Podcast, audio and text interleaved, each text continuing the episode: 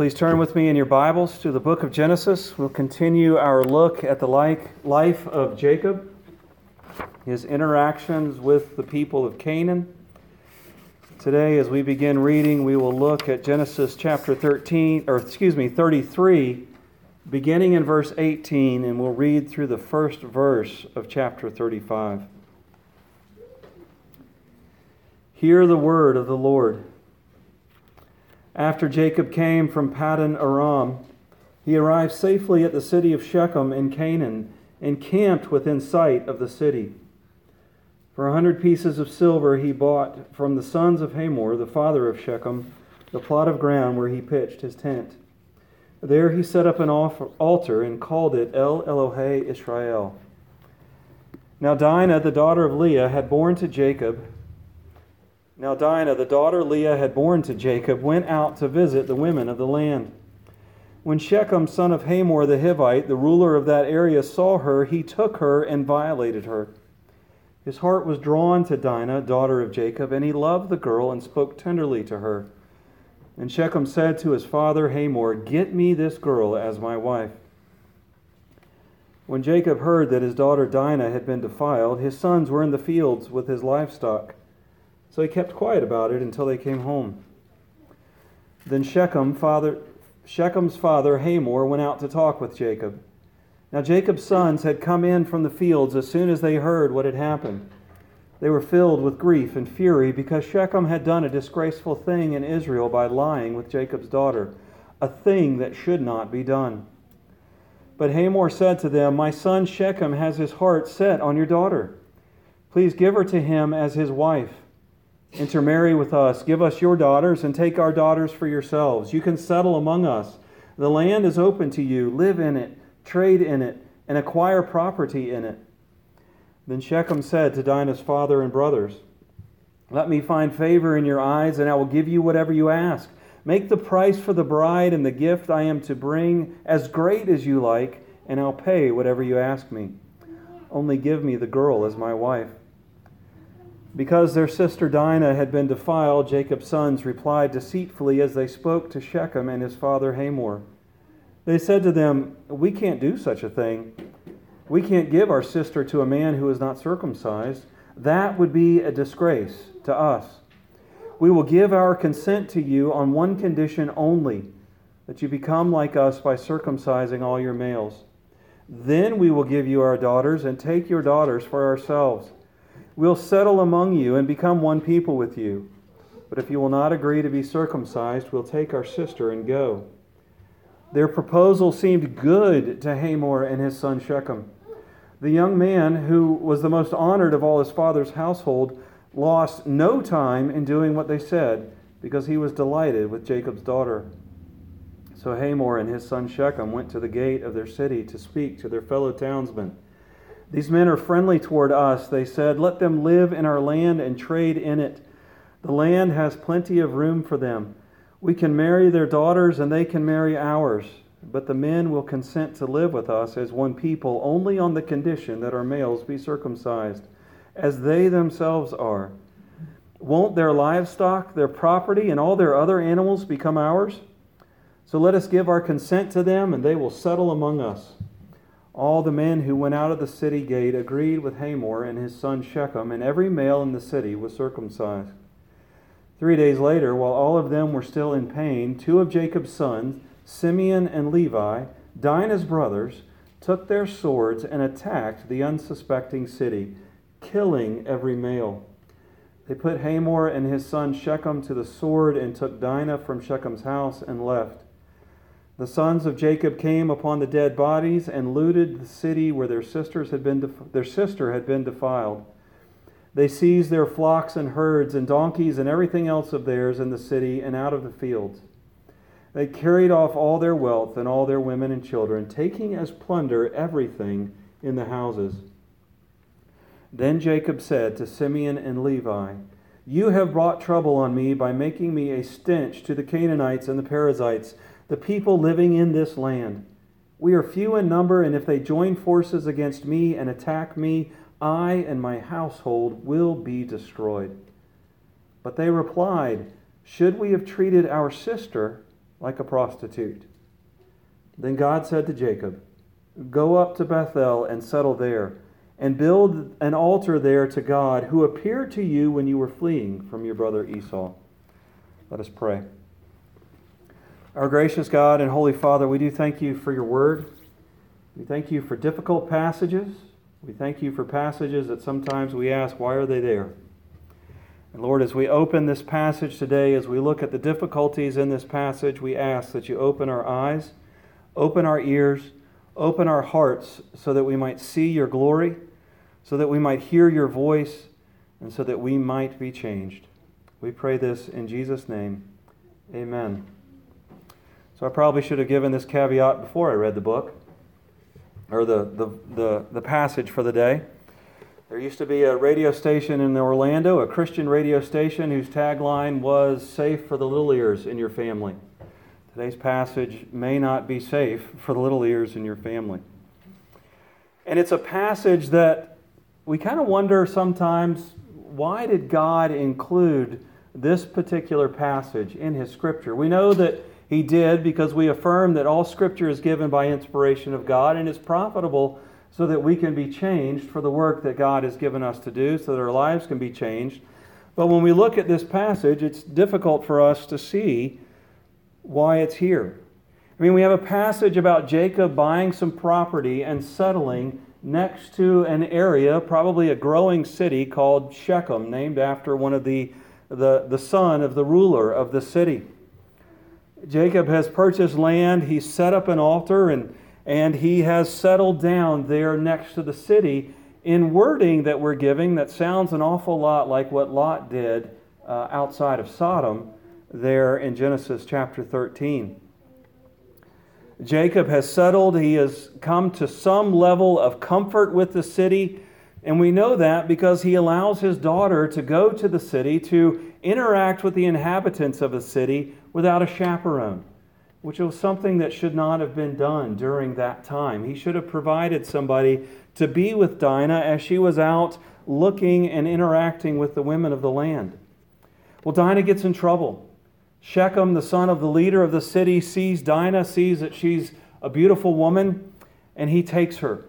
He takes her violently, according to the wording of the opening of the passage here in Genesis chapter 34. And then, in some strange turn of events, after having taken her violently, he suddenly becomes tenderhearted toward her. And he decides that he wants to marry this girl. Um, we learn later on in the passage that Dinah is basically a prisoner in the household of Shechem. As we're told later on, that Simeon and Levi have to rescue her. But Hamor and Shechem go to Jacob and say, Look, we'll give you whatever you want. Set the bride price as high as you would like. Now, the bride price was a price paid to a family.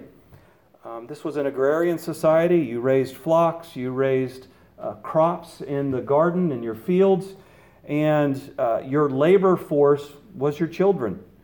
Um, and so, whenever a daughter uh, leaves her father and mother to cling to her new husband, there is a loss of labor force. And so, the husband's family will pay a bride price to replace uh, the, law, the economic loss in that family. Um, they're not buying a slave or anything like that. They're compensating the family that the daughter is leaving for um, the loss of labor in the family. And so, um, as they come to, to Jacob and his sons and they say, um, Set the price wherever you would like, and we will pay whatever we have to pay in order for, for us to be, for, in order for Shechem to be able to marry Dinah. Well, Jacob keeps quiet in this whole thing. I mean, he is silent until the end of the, of the account here. And his sons, Simeon and Levi, the full, full brothers of Dinah, speak up and say, look, we cannot allow our sister to marry into an uncircumcised people. So have all the males of the city circumcised, and we'll allow you to marry our sister Dinah. Shechem's father promises as well through this marriage that um, they can have land, they can have blessing in the land if they will allow this marriage to happen. Uh, uh, Hamor promises to Jacob what God has already given to Jacob. The land and the blessing of the land already belongs to Jacob, and yet Hamor promises to give it to them. It's almost as the devil came to Jesus in Matthew chapter 4. Well, there goes my bookmark.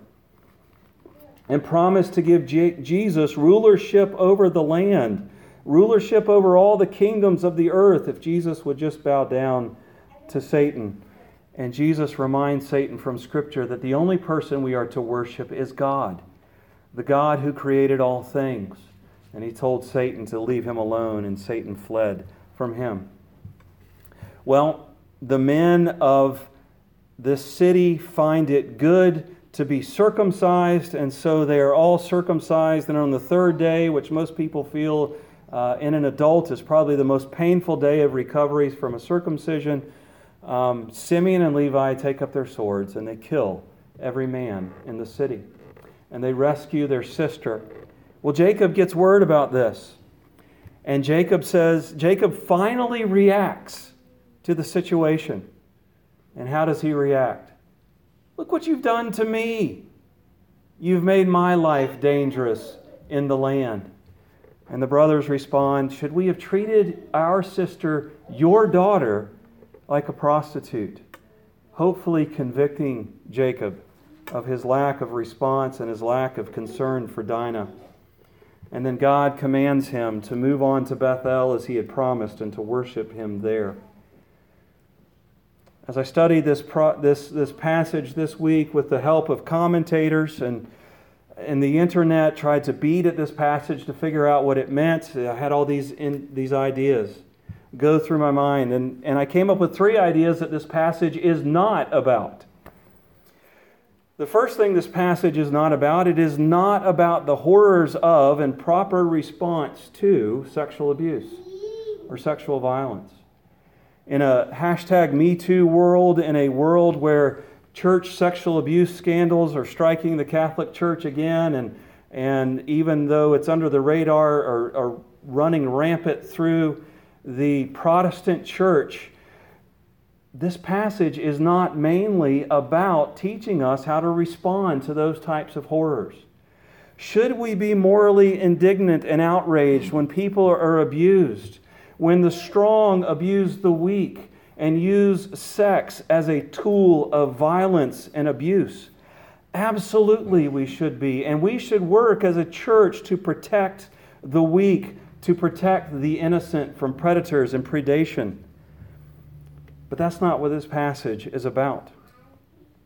Is this passage about keeping appropriate distance from the world while still being part of the world? Is this passage about us being called to be in the world but not of it? Jacob, like Lot, settles outside of a city.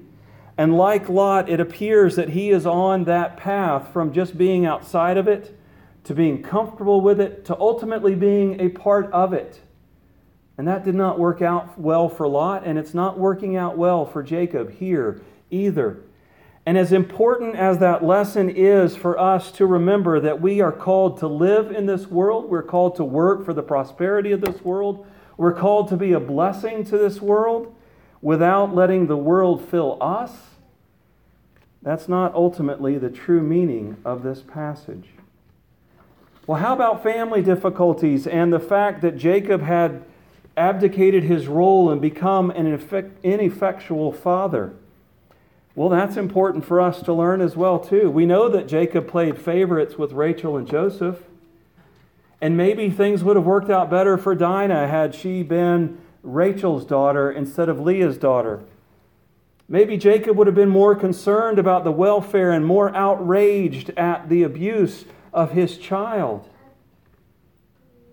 We actually see a contrast in this passage between Hamor and Shechem, who work together to cover their sin, and Jacob and his sons, who work at odds, one on one hand seemingly to ignore the sin, and the other, Simeon and Levi, disqualifying themselves from leadership in the family of Jacob, which we learn that because of this instance, Jacob when he blesses Simeon and Levi, or he blesses his children in Genesis 49, he actually curses Simeon and Levi for their role in this passage. So, yes, we can learn important things about family dynamics and the consequences of bad family dynamics, but that's not ultimately what this passage is about.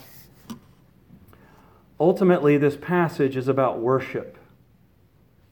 And we see this in several areas. First of this, first of all, we see this in some of the language that the narrator uses in this passage. In verse 7, the sons describe what happened as a disgraceful thing. Later on in the passage, they talk about not bringing disgrace upon their family. These are words that are used elsewhere in the scriptures to talk about the worship life of the Israelites. We don't merely see this idea in the worship words that we see in this passage, but we also see it in Jacob's response to Simeon and Levi. He was afraid of what the communities would do around him because of their crime, because of their murder, because of their meeting violence with even greater violence. And we see there that Jacob still fears man rather than God. He lived his life, he returned to the promised land fearful of Esau. God met him at the river. God showed him his power, showed him his worship, showed him that he no longer needed to fear Esau, that he needed to fear God and Jacob still fears man. He's just transferred that fear from Esau to the people, to the inhabitants of Canaan, whom God has promised Abraham and Isaac and Jacob that they will ultimately be displaced and dispossessed. We see this in Simeon and Levi taking an act of worship and abusing it. Circumcision was a rite that God gave to the children of Abraham to set them apart as his people. That mark made them special in the world in relationship to God. And they took it and used it as a tool of violence. Hamor and Shechem took that, to, that, that symbol of separation and used it as a tool to gain wealth, to gain prestige. We see we see everybody in this passage take worship, take their relationship with God, and just twist it around and mess it up. And we finally see it in God's command when He does finally interject Himself into this situation. We see it in His command in chapter 35, verse 1. Go up to Bethel and settle there and build an altar there to God who appeared to you when you were fleeing from your brother Esau. This goes back several chapters. Jacob's life is in danger. He has left his home with nothing, even though he has been blessed.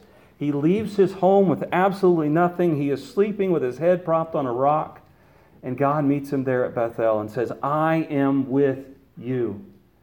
And Jacob says, If you will be with me, I will come back to this place and worship you here.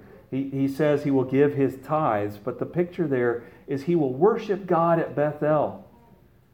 It's not bad that he set up an altar and worshiped God there outside of Shechem. What's bad is he did not go and worship God ultimately where he had promised God he would worship him.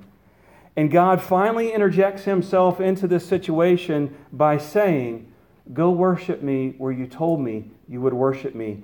Go worship me where I met you. We can't just worship however or wherever or whenever we see fit. We can't just go meet God in the woods on the Sunday morning or sit in a sporting event knowing that He's there as much as He is here. Well, that is true. God has told us in Hebrews 10 and in other places that we must gather to worship. He has told us where to be, He has told us how to worship. He has told us what to put into our worship preaching, prayer, singing, the sacraments, minimal requirements for worship. But ultimately, what is their worship problem here in this chapter? It's their hearts. Because we can be in this place, and I know I'm speaking to the choir, and I'm probably speaking more to myself today than anything, but it's where is your heart in all of this? Jacob had made a vow to God. Jacob said, When I return, I will go here and worship. His actions showed that his heart was not where he had promised God it would be. We don't gather any longer at Jerusalem or Bethel or Shechem, even. They worship at Shechem when they return before the conquest happens. We are called to a church, we're called to a body of believers who gather on the first day of the week to celebrate the resurrection of Christ every week. But sometimes we join here without our heart being in it. See, it's important for us to look at this passage and to be angry at the sin that was there but it's not the most important thing. It's important for us to avoid being so familiar with the world that we look more like the world than we do the people of God. But it's not the most important thing. And it's important for us to understand family dynamics and to work toward good, God glorifying families. But that's not the most important thing that we see here. The most important thing that we see here is that we are here to worship God. And we worship Him as He has taught us to worship. Francis Chan tells the story of a parishioner that came up to him after church one day and said, You know what, Pastor, I didn't get a thing out of today's worship service. Francis Chan looked at him and said, That's all right. We're not here to worship you. Why are we here today? Are we here to get something out of this? Or are we here to worship the God who has created us? Are we here to find a snippet from the scriptures that we can use to fight violence and injustice in the world? We are called to pursue justice in our world, but that's not why we're here. Are you here today hoping to find some rules that you can live by so that you can be distinct from the world? We are called to be distinct from the world, but that's part of why we're here, but not all of why we're here. Or maybe you're here today to find some therapeutic answer to a personal or interpersonal need. You know what? The gospel speaks to those things, but that's not why we walked through these doors today. We walked here today to worship God. We walked here today to ascribe all glory, all power, all honor to Him. We're here today to set ourselves aside for an hour so that we can learn to set ourselves aside for the other 167 hours of the week and worship Him wholeheartedly. We came here today to meet God. We came here today to hear Him speak in His Word. We came here today to be confronted by the goodness the holiness, the glory of the God who sits enthroned above the heavens and the earth. And we're here to be reminded in that worship that He has done the work to remove from us the weight of our unholiness so that we can stand in His presence. The holy God who we are here to worship. Let us pray. Our God and Father above, we are here today to be changed. We are not here for ourselves. We are here because you have called us. We are here to give all glory, laud, and honor to you. We are here to lift our hearts and give them to you. We are here today to lift our lives and give them to you. Cleanse us of all other motivation. Show us where the things that we hope to get from church for ourselves are oftentimes uh, side effects of worship when we focus on you. Help us to remember that all life is lived for your glory and for your honor. And remind us that you see us as righteous when we try to do that in the power of your Son and the Holy Spirit. We pray all this in Jesus' precious name. Amen.